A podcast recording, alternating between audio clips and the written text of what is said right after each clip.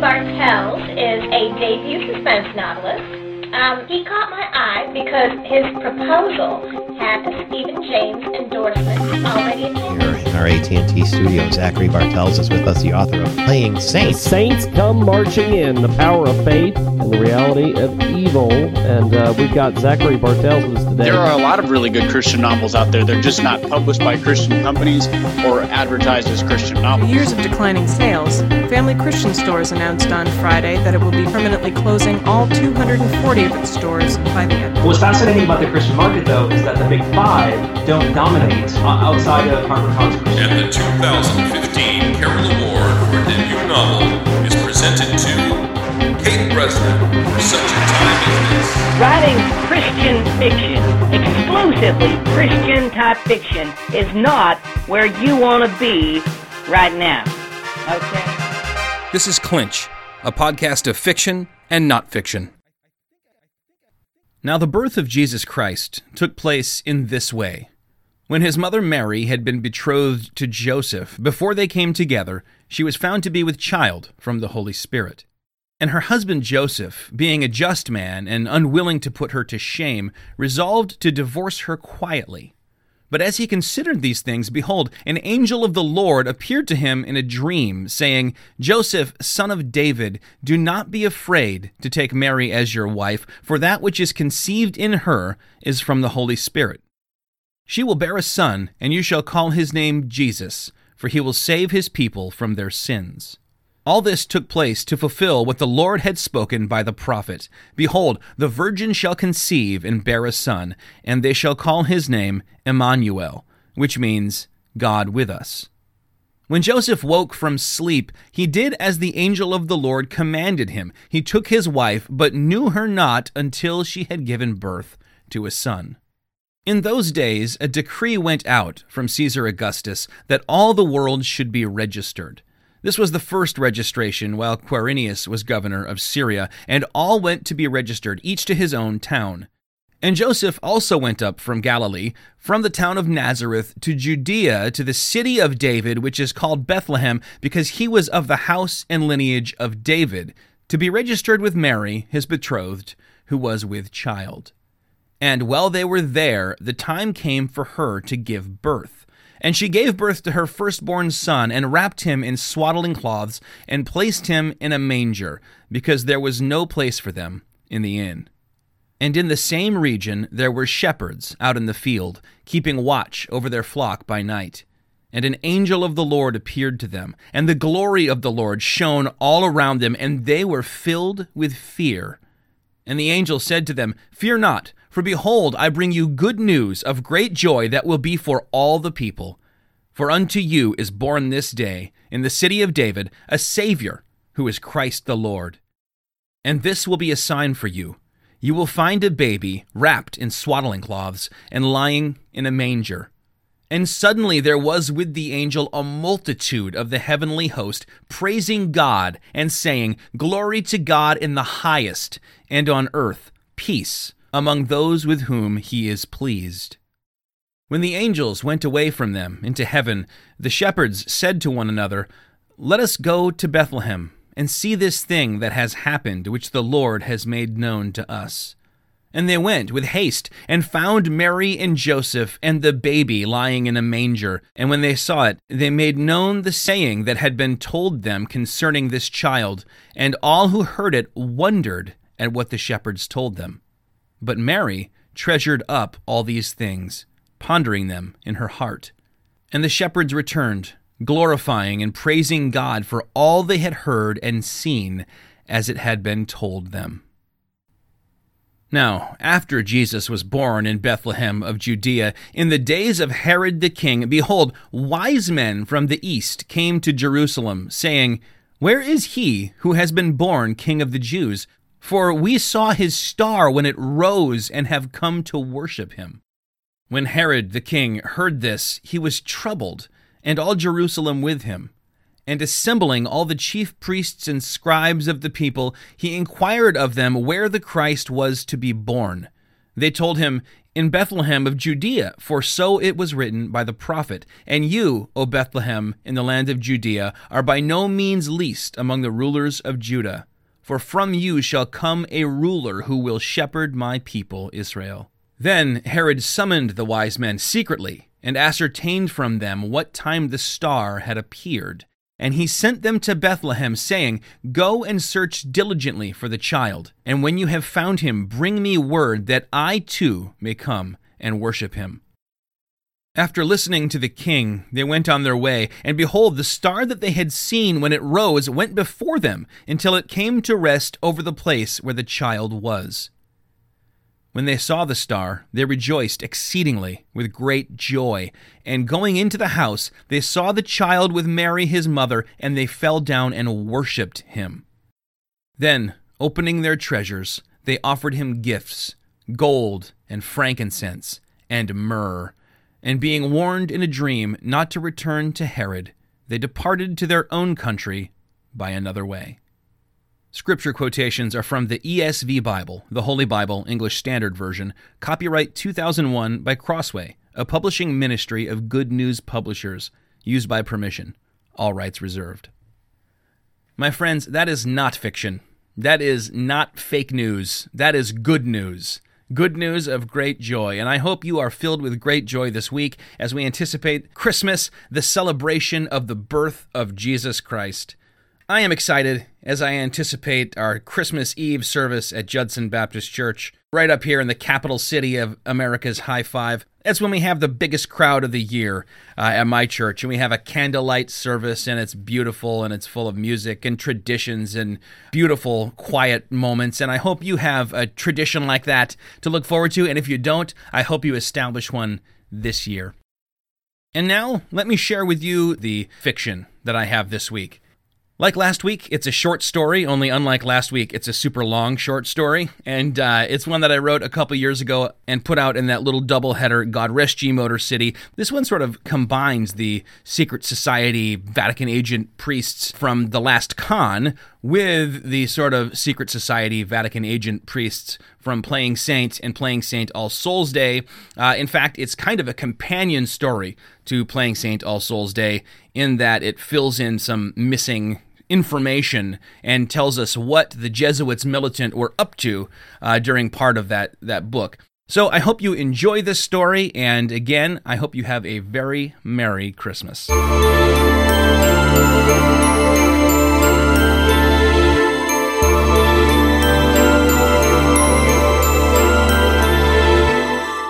Crying He Makes, a story of the Jesuits militant. When people say they're flying out of Detroit, they're really not. The international airport is actually located in Romulus, Michigan, a smallish city 25 minutes drive from Detroit proper. It was there that Father Sasha Katrakis and Joe Duncan were hoping to catch not a plane, but two secretive Vatican agents on layover whose connecting flight had been delayed, quite by design. The drive in had taken longer than usual, and their search of the sprawling airport longer still. In a moment of frustration, Sasha had removed his tab collar, something he rarely did in public, before sheepishly replacing it and crossing himself. There, the priest said, pointing to a booth belonging to a crowded chain coffee shop spilling out into the concourse. The protege. But who's that with him? He's no priest. Duncan consulted a tablet computer, flipping his way through several files. He wore a very serious gray suit, offset by a red necktie, the knot of which was perfectly dimpled. Found him, he said, pointing at a dossier. Parker Saint, formerly prominent pastor from Grand Rapids, now better known for his role in taking down a man the press had dubbed the Blackjack Killer. Hmm. Father Sasha mopped his damp, graying hair back off his forehead and based on his present company, we can assume he had help in that matter. What do you think? Should we approach him now, or wait until we locate his mentor? Now is fine. The voice came from behind them, bringing a start from Sasha, but not Duncan. Father Ignatius, Sasha said, dipping his head slightly. It's been some time. It has. The old priest wore full clericals, crisp and without wrinkle, in contrast to his disheveled white hair, wizened skin, and untamed eyebrows. You should know better than to sneak up on one of the Jesuits' militants. Duncan shrugged. You sneaked up on us. Ignatius frowned. Sasha, you should keep a tether on this layman, or he may find himself subject to discipline. Duncan met his gaze, wordlessly, for what felt like much longer than it was, while Father Sasha, six inches shorter than either of them, nervously checked his watch. I'm afraid we're on a bit of a schedule, he finally said. As are we. Our flight will be boarding in a few minutes. This has been pleasant. Perhaps we can do it again sometime. I'm afraid your flight's been delayed by six hours. Duncan said, biting down a smile, and that we haven't just happened upon you today. Ignatius nodded thoughtfully. The plane. You're doing? I'd rather not say. Unusual for a knight of Malta. Your order is typically so eager to trumpet its little victories, especially when they involve subterfuge, and we need your help, Sasha blurted. We need you to come back with us, to the city. Ignatius scowled. I see. He craned his neck, peering around Duncan to where Father Michael and Parker were well into their third frothed over coffee drinks. It seems we may have some time on our hands, thanks to you. If it will serve the Holy Church, we will help you. Thank you, Father Sasha said, letting out a sigh of relief. But first, you have to apologize. Duncan folded his arms over his chest. And what wrong have we allegedly done? Not you personally, uh, your order. The Knights of Malta acted shamefully, treacherously against us, and now it seems you need us. You can't possibly be angry about the Jesuits being expelled from Malta. Duncan laughed. That was 250 years ago. That's absurd.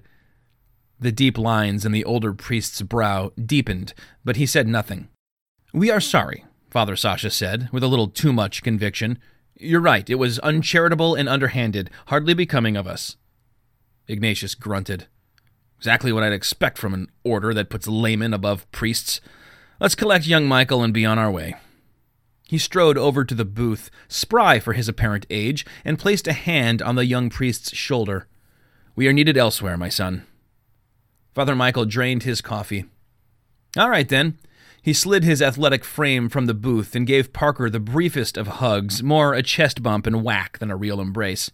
Good to catch up. Tell the wife I said hi and let me know how this thing works out. He indicated the file folder. Parker offered his hand to Ignatius, who clasped it firmly and resisted his attempt to shake it. Christ be with you, Protestant, he said, and good luck with the serial killer. You say that like it's normal. As long as I've known you, it has been. Parker chuckled darkly and walked off toward short term parking. Michael hefted his carry on to his shoulder. What's up? he asked his companion. The Knights of Malta need us. Good one, Michael chuckled. Seriously, though, what's up? I heard you had been defrocked, Father Michael said from the back seat of the Impala, his first words since leaving the airport. Yes, Father Sasha answered. An awkward silence spread through the car for a few seconds before he added, I was refrocked. Michael checked his watch. Quarter of six. It was already dark, the joint product of daylight savings time and the tilt of the earth in relation to Michigan on December 21st, the longest night of the year. He surveyed their surroundings. The neighborhood had been steadily declining for at least 10 minutes as they'd driven deeper into the city. The young priest habitually touched his fingers to his side where his Colt 1911 would be if it weren't locked in his luggage in the belly of a grounded plane. Where are we headed? A church, Sasha answered from the passenger seat. Just up ahead here, the next street. Stop. Now. Michael was opening the door and stepping out of the car even as Duncan pulled to the curb. What are you doing? Duncan called. A kid. Michael shot over his shoulder. He backtracked to the last street they'd passed, rounded the corner, and locked in on his target a pale man in a puffy red jacket, wearing shorts in late December. The man had a broken beer bottle in one hand and the collar of a young boy in the other. Hey! Father Michael called, the word jetting visibly from his mouth in the cold air. Tag me in, kid! Get lost, father, the thug said, glancing at Michael with beady eyes barely visible beneath a stocking cap. Private matter. Kid owes us money. You want no part of this. You called me father, Michael said, taking another step toward him. Now I'm bound to offer you some spiritual guidance. He leaned back, easily avoiding the jagged glass, and snapped his knuckles up under the man's ribs, The bottle flew out into the street with a harmless tink, and the man went down to one knee. He cursed. Father Michael glanced up, expecting to see the kid disappearing into the distance. Instead, he stood planted there, a bewildered grin plastered to his face. The thug was rising now, a chintzy 9mm gangbanger special in his hand. Michael tensed. Disarming this Zero would be nothing, less than nothing, but the kid was six feet away, which complicated things. The sound of approaching footsteps echoed in from behind him, and for just a second the man's vacant eyes flickered off into the distance. It was all the opening Michael needed. He sprang forward and jerked the man's hat down over his face, securing it there with a fist. The gun came up, swinging blindly. Michael trapped the man's wrist, broke the pistol from his grip, and dumped him on the concrete in a heap. Impressive, Duncan said, striding up to the prone form of the thug. Behind him, Ignatius seemed to catch himself smiling proudly and resumed his standard scowl. Duncan stooped down and pulled the knit cap from over the man's head, revealing a broken nose burbling blood. He produced a badge from his belt and said, Name's Special Agent Duncan, FBI, and you just assaulted a young boy and a priest on a city street with three witnesses, two of whom are also priests, and one of whom is a federal agent. He chuckled. Sure you don't want to steal some candy from a baby while you're at it? Maybe punch a kitten in the face? Michael offered. I've got this, Father Michael. Thanks. Flashing blue lights filled the street, and an unmarked car pulled to a stop near them. A rumpled man in a cheap suit emerged. He walked up to the odd crowd, gestured at the bloodied man at the center of it all, and asked simply, So what's this? Duncan stood and again displayed the badge. Agent Duncan, FBI, and you are? Marion, Narcotics.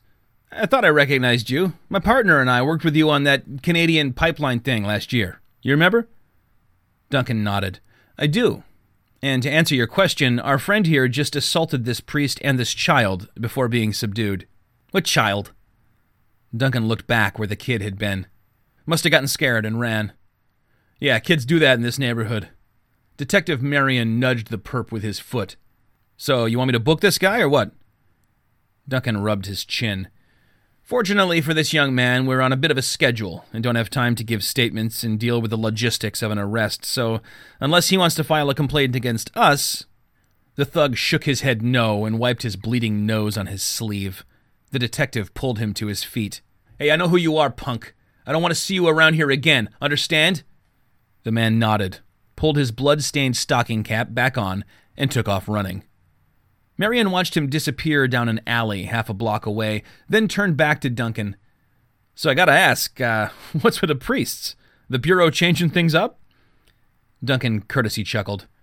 Uh, no, these men are friends of mine. We were just on our way to St. Lambert's Church. Thought they closed that place down. It's complicated. Anyway, it was nice to see you again, Detective. We'd better be going. Word to the wise, Marion said. You priests stay close to this guy. This neighborhood is an open sewer. Drugs are everywhere all of a sudden, and we can't pinpoint the source. Homicides are up, believe me. Those collars won't protect you anymore. I think you've learned the hard way. They'll just advertise that you're an easy target. Truly a shame, Father Ignatius said. We'll be careful. Thank you for your concern. No problem. But trust me, careful won't even cut it. Heck, lately even the Blessed Virgin is fair game. Seems like God has left the building. He waved and got back into his car, killing the blue light and driving off. The Blessed Virgin? Michael repeated. What a weird thing to say, right? That's a weird guy right there. Duncan sighed. If you follow me, I'll show you what he meant. They began plodding down the sidewalk in the direction they'd been driving. Did you keep the gun?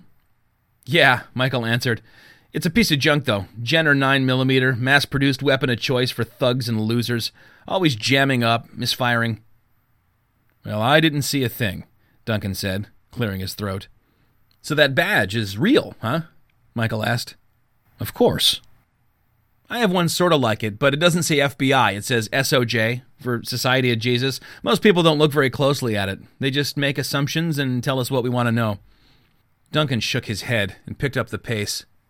One of the advantages of being a lay order, Father Michael, is that the Knights of Malta have members in almost every agency, military, and government. We don't need to impersonate law enforcement.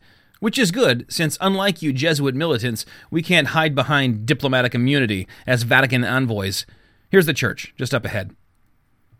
The boxy nondescript building, three stories tall, was only identifiable as a church by a single metallic cross mounted between two windows, which were, like all the building's windows, boarded up. So it has been closed down. Father Sasha nodded. The parish was merged with St. John the Baptist, and the building deconsecrated two months ago. And I imagine, Ignatius said, that it's hard to sell a building this size in this neighborhood. Yeah, there was only one prospective buyer, but unfortunately they couldn't secure a loan. Fascinating, Michael said dryly, mounting the steps to the front entrance. So, why are we here? Remind me never to watch a movie with you, Duncan said, holding the door open. What is that supposed to mean? They followed Father Sasha through a door into a stairwell. Seriously, what, what do you mean by that? They arrived in a large open hall in the church basement, converted into a makeshift auditorium complete with dais, podium, and about 200 chairs. This is why we're here, Sasha said, stepping up onto the platform. There's a group still meeting here, Father Ignatius observed. The Broadmoor Burmese Community Church, about 175 Christians, all refugees, and growing each week. Protestants, Ignatius said under his breath. At least the church has been deconsecrated. Ignore him, Michael said. So, this Chinese church, are they squatting? Burmese, Duncan corrected. And no, not exactly. The church is really the only thing going for this immediate neighborhood, in the midst of all the drug traffic and violence, which I'm afraid Detective Marion was possibly understating. Despite being refugees themselves, they feed a hundred people a week, among other ministries. They've got very little savings and no credit to rent a facility, and no one else has offered them anywhere near enough space. The young boy from the street, Ignatius said. He was Burmese, no? Father Sasha nodded. I suspect so. Most of them live in tenement housing a block away. So the diocese, they just keep paying the bills? Michael asked. Utilities, insurance, inspections. At the moment, yes, Sasha said. Because of this. He gestured at a large, very 70s nativity scene. Mary, Joseph, and child, arranged to the right of the pulpit. This set belonged to St. Lambert's, and it was set up outside until two weeks ago when, as the detective alluded to, all of the Marys in the neighborhood began to disappear. Huh. I've heard of frat boys stealing the baby Jesus, Michael said, but never Mary. Well, it's because of Jesus that we've brought you here today, my Jesuit friends, Duncan said. Oh, Michael nodded knowingly. You guys don't know Jesus? Okay, let me see. Where to start? Father Michael, Ignatius said, pointing at the babe in the manger. Look! What? The young priest approached the figure slowly. The statue's left hand was reaching out, index finger extended like his father's on the chapel ceiling, the paint rubbed from the fingertip to reveal the aluminum beneath, as though it had been worn smooth by the touch of countless pilgrims. All right, I'm trying not to make an ET joke here, Michael started to say, but then he noticed the tears streaming down the baby's cheeks. Oh. That's why the Burmese church is still here, Duncan said. A miracle was reported to the diocese, triggering an investigation. You know as well as I how long that can take, and their congregation will continue to meet here in the meantime. Michael nodded. Any chance this is a ruse on their part, a way to keep the space a little longer? It is possible, Duncan said. The tears first started flowing two days before the group was to vacate. Now they have an indefinite reprieve from that. And the prospective buyer you were talking about, the one who couldn't get a down payment together? Yeah, it was the Burmese church. They did their best to raise funds, but in six months, they only succeeded in gathering $30,000. The Knights of Malta offered a grant of another 10000 but the church grounds encompass this entire block, and neither the newly formed congregation nor its refugee members have much in the way of credit. The bank rejected their loan as too risky and said they wouldn't reconsider unless the church brought $125,000 to the table. Later that same day, the tears were first discovered. Seems like you could just give them the building, Michael mumbled. Believe me, I would, Sasha said, but these things are above my pay grade. Father Ignatius grunted. Neither Father Michael nor myself is in a place to question the decisions of the church. We do, however, wonder what your purpose was in bringing us here. Your reputation, Sasha said, gesturing at the baby Jesus. Your team is known for authenticating or debunking this sort of thing. When we were three, Ignatius said. No longer. Sasha nodded solemnly. I heard about Father Xavier. My condolences. And I did not realize that he possessed all your expertise on the matter. I see they haven't replaced him. Michael scoffed. No, seems like we're being phased out. It is true, Ignatius said. Even with a Jesuit in the chair, I'm afraid young Michael will be the last Jesuit militant to take the oath. There was a moment of mourning for the old ways. that killed the mood, Michael said. He hefted the baby Jesus from the aluminum manger and looked it over. I don't see anything weird. I mean, Xavier would have had a whole lab constructed by now and been running all sorts of tests, but to me it looks solid. Huh. The tears stopped when I picked it up. That's something. Although they don't seem to be coming out of any holes or anything. Like condensation, maybe? Father Sasha and Duncan exchanged a disappointed look. Well, Sasha said, I'm sorry that we. Ah, we have company! A well dressed young man smiled his way into the room. Good to see you, fathers. Allow me to introduce myself. I am Biak, the pastor of BBCC. His accent was light and his step lighter. Pardon me if we've met before. You people all look the same to me. He laughed at his own joke. Nice to meet you, Biak. I'm Father Michael. He cradled the babe like a football and gave the pastor's hand a pump. I see you're looking at our little miracle. Are you here to authenticate it? I'm afraid not, Sasha said. These men are just friends. Where's Pastor Shrong? Shrong was called to a church in Indianapolis, Biak exclaimed. I am his replacement. Another man, clad in work clothes, came rushing into the room, speaking a mile a minute in Burmese. He gestured at the priests, at Biak, and repeatedly at the aluminum Jesus in Michael's hands as his voice grew in volume. Biak answered him, meeting his intensity, causing him to fall begrudgingly silent. Biak smiled apologetically. He said you should not be handling these things because they are holy things. I explained that the Nativity belongs to you, and that you are holy men. In the distance, Michael saw something moving. Someone beckoned him from the mouth of a hallway at the far end of the basement beneath a restrooms sign. The kid from the street. I need your facilities, he said to Biak. You you need what? Restroom. Sure, just over there. Michael found the boy hiding in a toilet stall. He's not our pastor, the boy said. And that man wasn't angry you were touching the baby Jesus. He's a deacon and he was asking you to make Biak go away. We all want him to go away. Really? If he's not your pastor, who is he? He works with Cutter. Who? The guy you beat up. They sell drugs from the church when people come in for food, and they keep their money here. And Pastor Shrong isn't in Indianapolis. We don't know where he is. He disappeared one day, and the next day Biak showed up. Once a week, Shrong calls one of us and tells us to do whatever Biak says, but he does not sound happy, and he will never say where he is. You think Biak has done something to him? Yes, everyone is afraid of him, except me. Father Michael smiled. Is that why he sent his friend after you? The boy puffed out his chest. I took some of their money.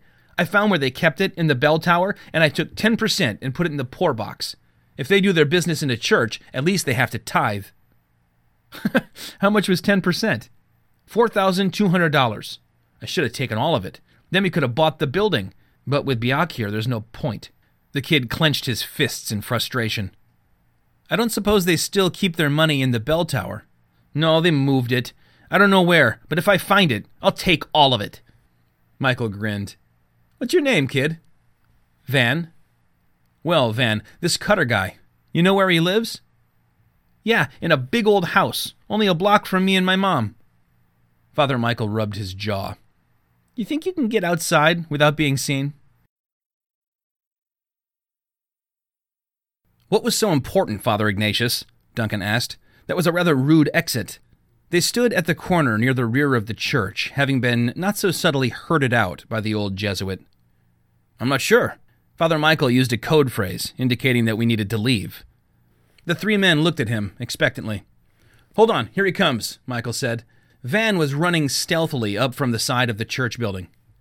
Okay, kid, how far to this Cutter's place? he asked. They walked about two blocks through the night, in and out of the streetlights, though more out than in, as the city had removed every other bulb, a cost saving measure, Father Sasha explained. As they walked, Michael filled the others in on what Van had told him. Van pointed at an apartment building. Me and my mom live there, he said, and Cutter lives there. The house was leaning slightly to the left and shedding paint. Okay, Van, we're going to pay Cutter a little visit. I need you to promise me you'll go home and lock the door. Stay inside, okay? Okay, he said, and took off running. The four men surveyed the dilapidated house from across the street, standing in the void between streetlights. Looks empty, Michael said. Let's have a look inside. Can't do that, Duncan said. I have to have probable cause to go in without a warrant. Like, say, if someone was breaking in? Michael asked. Don't even. Give me two minutes. Michael jogged off around the block, cut between two houses, and jumped the fence into Cutter's backyard. At the rear of the house, he found a storm cellar locked with a chain and padlock. From his pocket, he retrieved a small leather manicure kit he'd stashed in his carry on, a trick Father Ignatius had taught him to camouflage his lockpick set. He quickly found the right pick and tension wrench and had the doors open within a minute. Michael dropped into the basement and clicked on a small LED flashlight. The beam made a sweep around the unfinished basement. He pulled out his phone and dialed Ignatius. Hey, I'm in the basement. No drug lab or anything. Just a couch and a TV, video games, a freezer, a cot. I'm going to head upstairs. He silently ascended the steps to the first floor, stepping out into a grimy kitchen. Four pizza boxes were stacked on a chip formica table, surrounded by dozens of empty booze bottles. Passing into the living room, he stopped short. Whoa. What is it? Ignatius asked. I think I know what happened to all the Marys in the neighborhood. There were almost twenty of them, lined up in two rows on either side of the room, varying in size and material, all crossing their arms over their breasts, treasuring this bare, bleak house in their hearts. And I think I got a verdict on our alleged miracle. He squeezed the phone between his head and shoulder, freeing both hands. Looks like our guy was practicing on these statues, trying to perfect the crying game. the crying game. Get it? What? Never mind. Father Michael tipped a lightweight plastic Mary back to reveal a large dry cell, some tubes, and a motor housed inside the hollow figure. He connected a loose wire to the battery's positive contact, and the motor began to whine, sending a stream of tears down the Madonna's cheeks from two rather obvious pinholes. Looks like these are some early attempts, Michael said. Pretty rough work. He turned his attention to the next one, a more expensive acrylic model. A toggle switch turned this one on and brought a thicker red substance flowing from her eyes. Oh, that's super creepy. Why would anyone. You know what? Don't bother coming in, guys. Place is dead. I'll be out in a minute. Michael emerged back out the basement, replaced the chain on the cellar doors, and circled back to the others. So they were working on a few different prototypes in there, he reported. Some even cried blood. Look at this stuff. He handed Duncan a half liter glass bottle. Might be some fingerprints there for you. Stuff's called ultraviolet red dye gel number 14. So my question is like, do the tears glow in the dark? That's a little Trent Reznor, am I right? The three men stared back at him. Anyway, I'm thinking Biak and this Cutter guy had a good thing going with that church, a nice cover for their illegal activities, so they wanted to keep it in play as long as possible. Kind of a clever move, you ask me. Not much is slower than church bureaucracy. And when the diocese finally catches on, they can just abandon the place and start dealing somewhere else. There was a murmur of agreement, and Michael added, I'd like to have a few words with this Biak guy.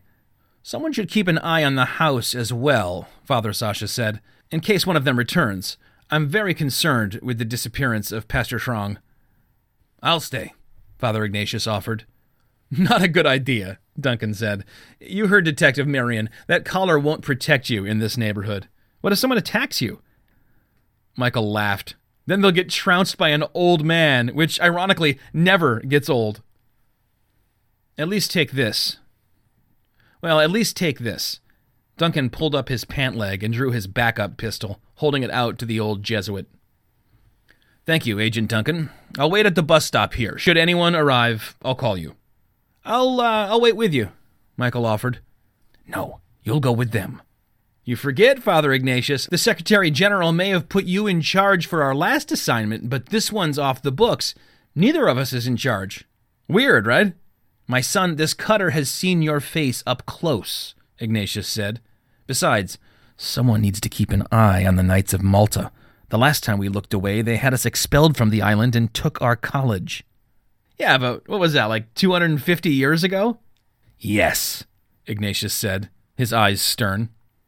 Okay, uh, I'll go with them. But you text me if anything happens, and I will be here in a second. Ignatius nodded. What is his deal? Duncan asked as the three of them made their way back to the church. His deal? Michael echoed. He's the greatest priest, no, scratch that, the greatest man I've ever known. That's his deal. You know what I mean, Duncan persisted. It's like he's stuck in the Middle Ages. Yeah, isn't it awesome?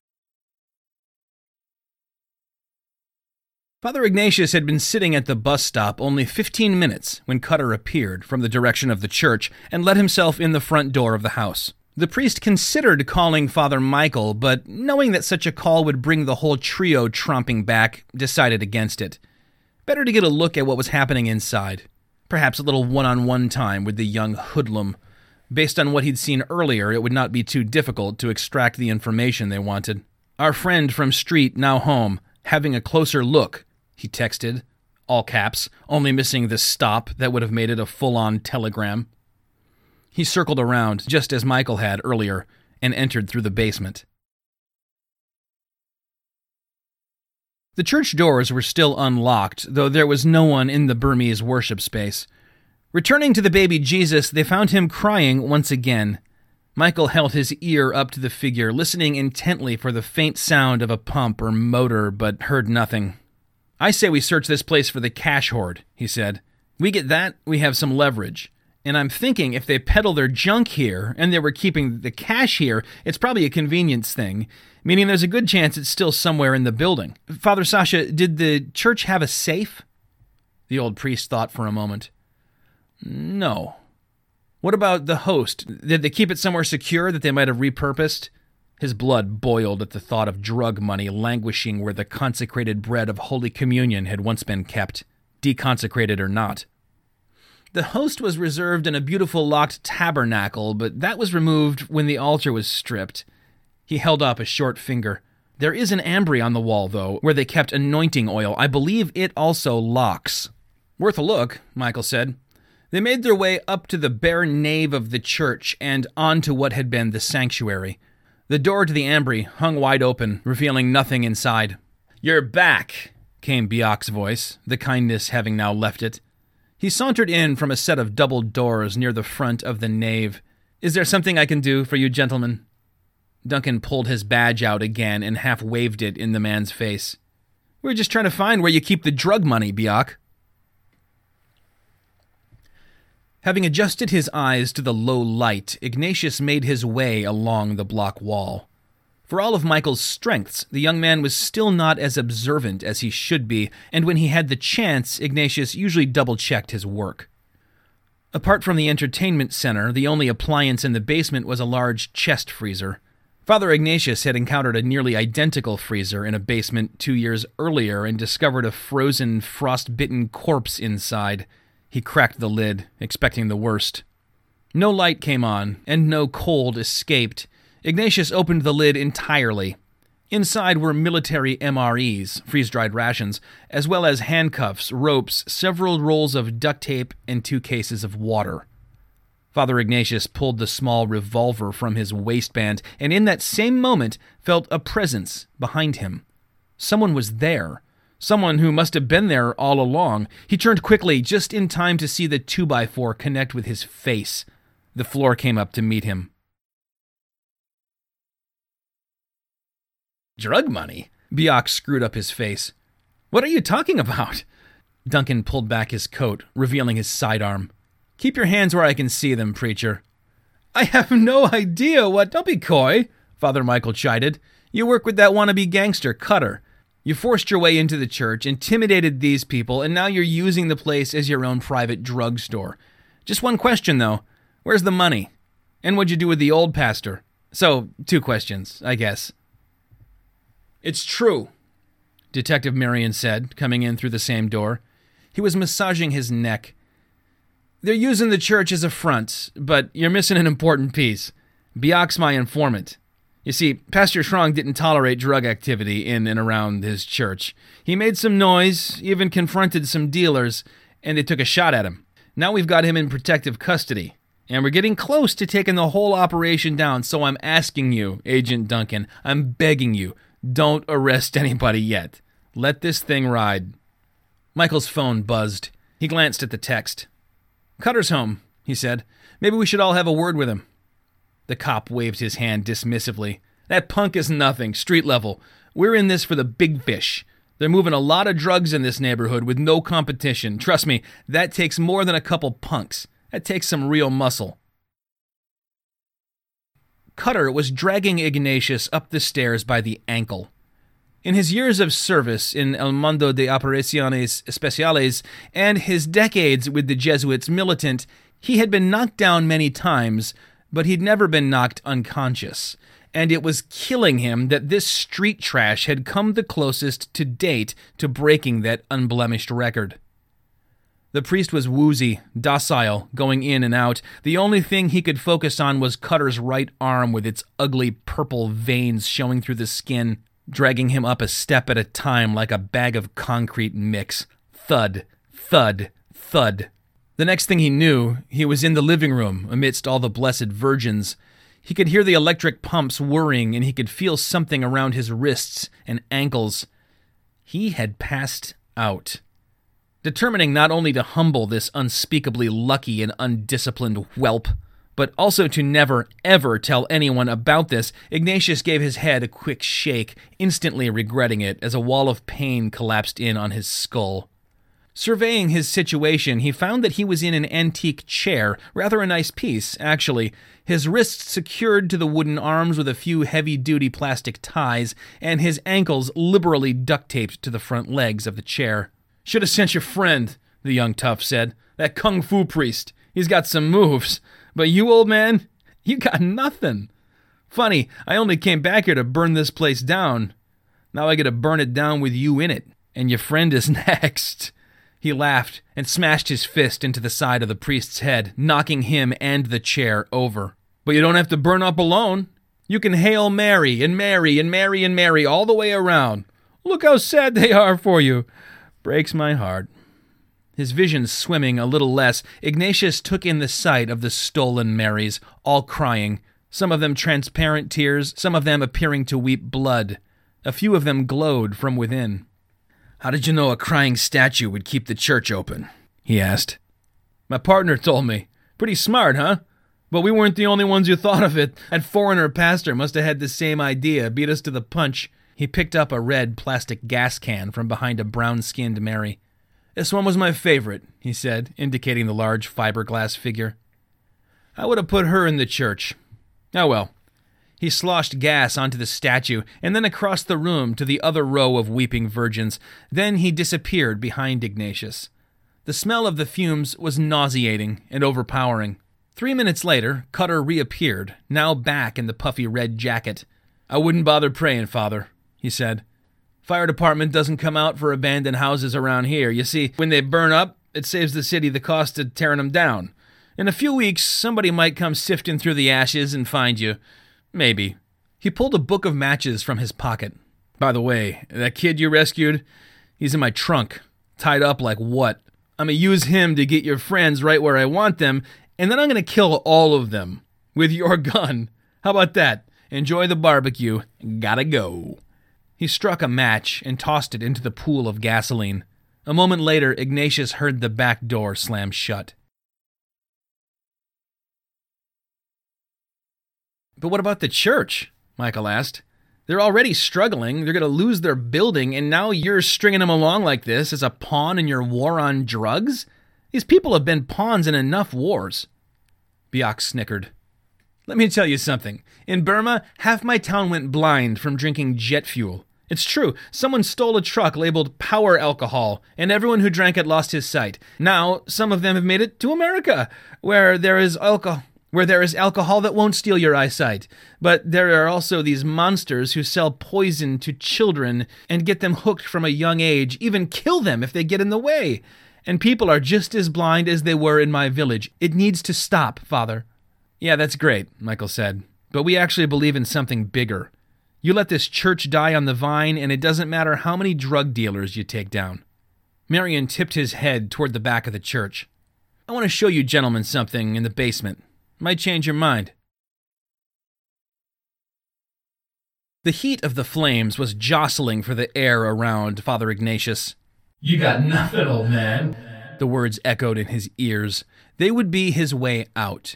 Even after the beating Father Michael had handed him, the sight of a white haired man in clericals filled the hoodlum with overconfidence.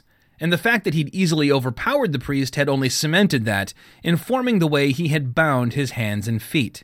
Despite his recent defeat, though, Ignatius knew he was quicker and stronger than almost any man in his prime, perhaps even young Michael. The strength training regimen he'd begun decades earlier and continued every day of his life with the same religious zeal that drove his prayers and devotional reading had ensured him of that. He thought of how he must look, bloodied and beaten, attached to the chair, knocked carelessly to the ground, helpless while the fires advanced. Experimentally flexing first his left leg and then his right, then each arm, the old priest looked for a weakness.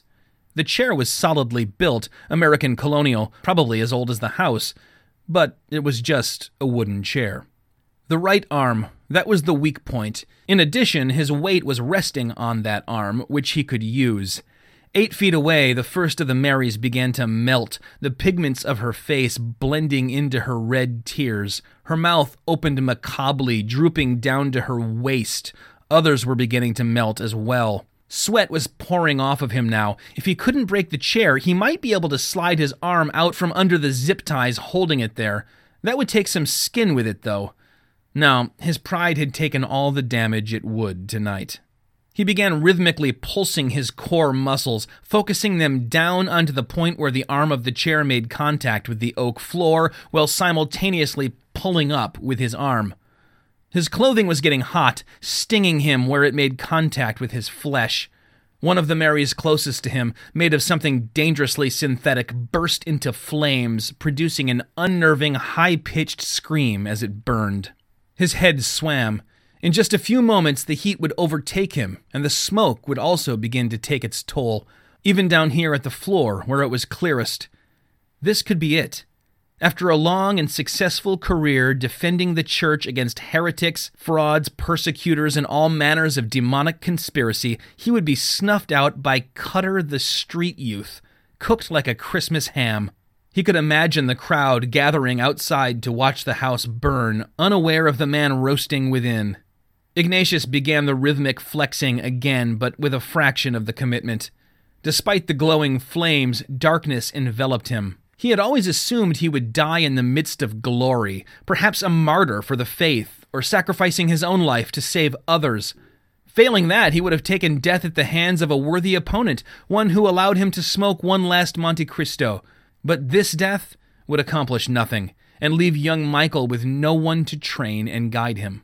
A sudden crack sounded from beneath him, not unlike the crackling of the fire, but louder, closer. There was some give in the arm of the chair now, although it remained attached. Father Ignatius rallied, reciting a prayer for strength and endurance. He pushed the chair's weakened joint again until all at once it gave out, turning Ignatius another 90 degrees. Now face down to the hardwood floor, still taped and tied to the chair, he wondered if this was really progress. Marion led the group back down into the basement. Let me get the light, he said. As the fluorescent bulbs flickered on, they could see that many of the chairs had been cleared from the middle of the floor and a large plastic sheet had been spread out. There were three of you priests earlier, Marion said, coming up behind Duncan. Where's the other one? Biak's eyes flashed back and forth between Michael and Duncan, something crazy flickering behind them. Let me ask you something first, Detective Marion, Duncan said. You mind if I see your badge? He rolled his forearm along his jacket, pulling it back from his weapon. My badge? Why? I showed you mine. You never showed me yours. That's not fair. You know I'm a cop. You said you remember me. I know you were a cop, but I also know that your friends were using UV ultraviolet red dye gel number 14 as tears for their statues. Thing is, I've only ever seen that particular dye used by law enforcement for marking suspects in riot situations. Stuff's not cheap either. Where would these street punks procure such a thing? That got me thinking about cops who help themselves. Marion shifted from one foot to the other. His suit seemed to be rumpling more by the second. You see, Duncan continued, I don't think you have a badge. I knew your face was familiar, and from more than just that case a couple years back, I read about you. You were caught with your hand in the creamer, and they fired you. But no one around here knows that, do they? They've seen your badge and your gun and your flashing blue light, and they're all still afraid of what you could do to them. These poor refugees probably think you can throw them in jail without cause or send them back to Burma. Like you said, it takes muscle to move this much product, but that doesn't necessarily mean a lot of guys. You think you know stuff, huh? Marion's hands were shaking as he rubbed them together. Then he locked eyes with Biak and gave a slight nod. Michael saw the gun coming up in the poser's hand and cleared his own weapon a half second faster, or rather, Cutter's weapon. The piece of junk misfired. Biak got two shots into Duncan before Michael's hand snapped the gun from him and brought it hard into the man's throat. Drop it, father, Marion ordered from behind him. Michael obeyed. What kind of priest are you? Father Michael smirked. You don't want to know. Just eight more feet to the kitchen, with its many drawers, at least one of which must contain a knife. Father Ignatius could feel the flames licking at his heels as he pushed himself up as high as he could with his now freed right hand and lurched forward, gaining another foot and a half, but breaking the fall with his already raw right cheek. Behind him, something was loudly whistling and popping within the merry inferno. Three more lurches forward, and Ignatius was able to pull himself up, chair and all, by the kitchen counter. Beyond, the back wall and door of the house was engulfed in flames. Smoke was burning in his lungs. The kitchen countertop was bare, no knife block, no blades of any kind. He began rifling through drawers, turning up a kitchen towel, two bottle openers, a variety of lighters, and finally a pair of child's safety scissors. Thirty seconds later, Father Ignatius was free and forming a plan of escape. He held the towel under the faucet and turned the knob. Nothing. The flames were closing in now. O God, who knowest us to be in the midst of such great perils, Getting low to the ground beneath the brunt of the smoke, he found himself face to face with a cabinet door, that by reason of the weakness of our nature we cannot stand upright. A rare smile spread over the priest's lips as he spotted the fire extinguisher beneath the sink, then faded as he noticed the words Replace, February 2006, more than ten years ago. Grant us such health of mind and body he stood, spraying the foam into the flames, clearing a narrow path, that those evils which we now suffer for our sins we may overcome through thine assistance. The extinguisher sputtered and gave up the ghost just as a large window came into view. He hurled the extinguisher through the glass as the flames began to move back in and took three steps back. Through Jesus Christ our Lord.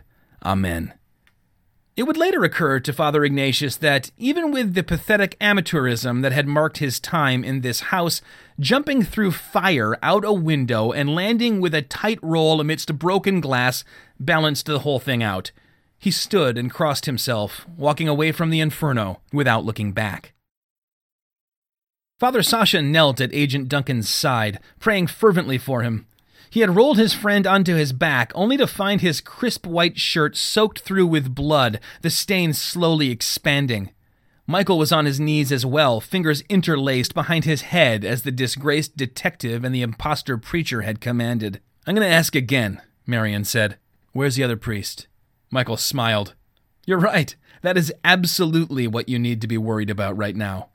Where is Father Ignatius? He's dead, Cutter announced, sauntering into the church basement, his puffy jacket swooshing. He walked right up to Father Michael and pointed Duncan's backup piece in his face. I get to do this guy. Sure, Marion said, but not yet. Where's the kid? In a trunk. I didn't know where we were doing this. Marion pursed his lips, thinking. Here's what we'll do. We take care of these Jesus freaks and the kid right here on the tarp, grab the money, and then burn this place down too. Maybe we light a couple more houses just to throw off the scent. We divvy up the cash, wait a couple months, and find a new base of operations. By then, demand will be higher than ever. Sound good? The two mooks nodded. What about Pastor Frang? Cutter asked. Fire and brimstone, Marion said. He'll be the first house we light up. This is going to bring some heat, so no one throwing money around. Take it easy. Remember what size cell you two would be rotting in if it weren't for me. Now go get the kid.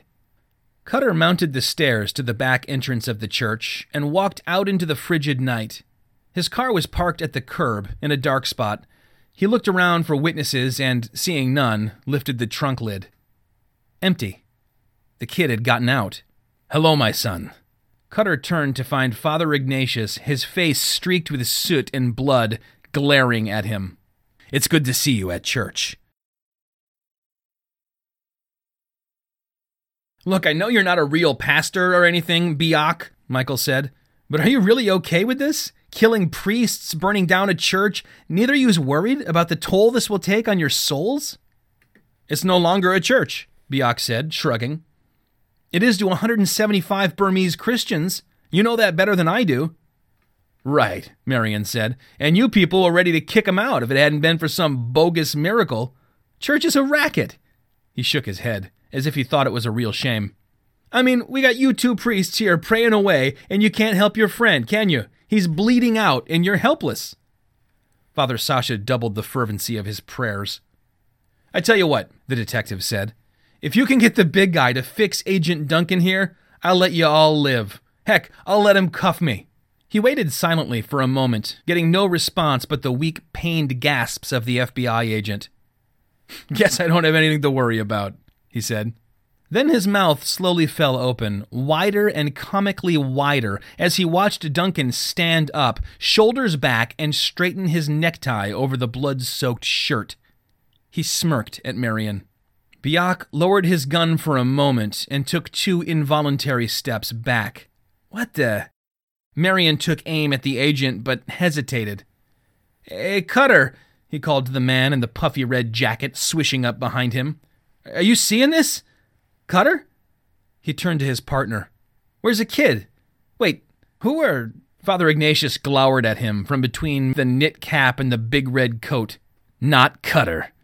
He snapped Duncan's revolver into Marion's temple, dropping him to the ground, and kicked the former detective's pistol, sending it skidding along the plastic sheeting to Father Michael. While Sasha descended on Marion, pinning him down in an arm lock, the two priests took aim at Biak, fanning out to 45 degrees and approaching him steadily in perfect sync. Love that look, Father Ignatius, Michael said. Very street. We will never speak of this again, Ignatius said. Biak swung his aim from one priest to the other. Back off! Back off! I don't want to do this, little man, Michael said. How about we cut a deal? You drop the piece, tell us where you're keeping the pastor, and we all live to see another day. What did you do to Cutter? he asked, taking another step back, off the plastic drop cloth. He's doing penance, Ignatius answered, in the trunk of his car. Is he dead? Nothing a couple of casts won't fix. In time. Biak hesitated another moment, then dropped the gun and put his hands up. Would you like to cuff him, Agent Duncan? Ignatius asked. Duncan took an experimental step, then grimaced in pain and lowered himself gingerly back to the ground. I believe I may have some broken ribs, he said. Here. He held up a pair of handcuffs. You do it. I'm guessing Marion has a pair as well. Michael took the cuffs. I've got sort of an awkward question for you. How are you still alive? he asked. Kevlar vest. Duncan pulled open his shirt. Fifth time one saved my life but you're bleeding like a lot. Duncan reached into his suit jacket, wincing in pain, and withdrew a shattered fragment of a glass bottle from the interior pocket. Red UV dye concentrate, he said. Bullet went right through the bottle. A gunshot rang through the cinder block basement. The revolver in Father Ignatius's hand chugged smoke, and a bullet hole leaked blood from between Marion's eyes onto the plastic beneath. In his lifeless left hand was a snub nosed 38. Father Sasha released the dead man's other arm and took a few steps back. The three priests knelt and crossed themselves, praying for the corrupt man whose arc had taken him from upholding the law to defying it. Your firearm, Agent Duncan, Ignatius said, handing it over. Thank you. He secured it back in his ankle holster. It was a clean shooting. Unfortunate, but clean. Gonna be a lot of paperwork, though. Michael checked his watch. Yeah, I don't think we're gonna make that flight. So sorry, Father Sasha offered. Eh, no problem. He pulled Cutter's hat from his mentor's head. You're freaking me out with that thing, man. Hey, where's Van? I sent him to the bell tower. The police will want to speak with him, of course, but no reason he should have to see this. He gestured at Marion's body. With Sasha's help, Duncan rose again to his feet and approached Biak, whose hands were now cuffed. Before I call this in, I need you to tell me two things. Where's Pastor Schrong, and where's the money? Biak glared at him. Look, we've got you on a whole buffet of charges here, from attempted murder and unlawful imprisonment to conspiracy and carrying a concealed weapon. But if you don't want to tell us where the pastor is, it can actually get worse. You'll never see the outside of a prison again. He gave him a moment to think on that before adding, You help me, I help you. And you want my help. I'm the guy you shot. Schrong is in an abandoned house, three doors east of the place Cutter burned down. Number 624. And the money? Biak sneered.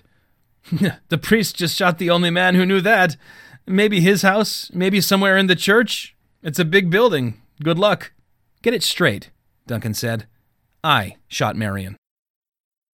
Father Michael had only intended to grab a power nap.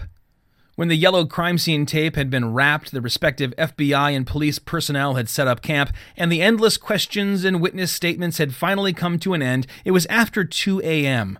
Another hour and a half went by while the crime scene technicians did their thing and the coroner removed the late Detective Marion. Shortly thereafter, the members of the Broadmoor Burmese Community Church had begun arriving, having been turned away from the police station due to their sheer numbers and exuberance, and showing little concern for the active crime scene. Pastor Schrong had promised to return to the church as soon as the police finished their questioning, which prompted an impromptu worship service full of music and prayers and rejoicing, showing no signs of waning even now in the wee hours of the morning. Michael had leaned back in an old padded pew along the west wall of the basement auditorium and fallen asleep, despite the revelry. It was December 22 now, and they had been through the longest night of the year. When Michael opened his eyes and rubbed his stiff neck, the sun was shining in through the east windows of the church basement. Van was slumped against him, snoring and drooling, and up on the platform, a thin young Burmese man with round glasses was preaching passionately in another tongue. When he saw Michael stirring, the pastor cut out mid sentence and came rushing down. I am Schrong, he said in a thick accent, shaking Michael's hand. I have already thanked your friends. I am free because you cared about us. Van rubbed his eyes and sat up. Seeing his pastor, he instantly awoke and rushed over to hug him in a vice grip around the waist. You see, we are all so happy, Schrong said. Even the baby Jesus no longer crying. Michael put a hand on Schrong's shoulder. Cutter seemed to think you might have rigged that up. If you did, we understand. All is forgiven. Rigged up? Schrong said, confused. I don't understand. Never mind. I'm glad you're safe.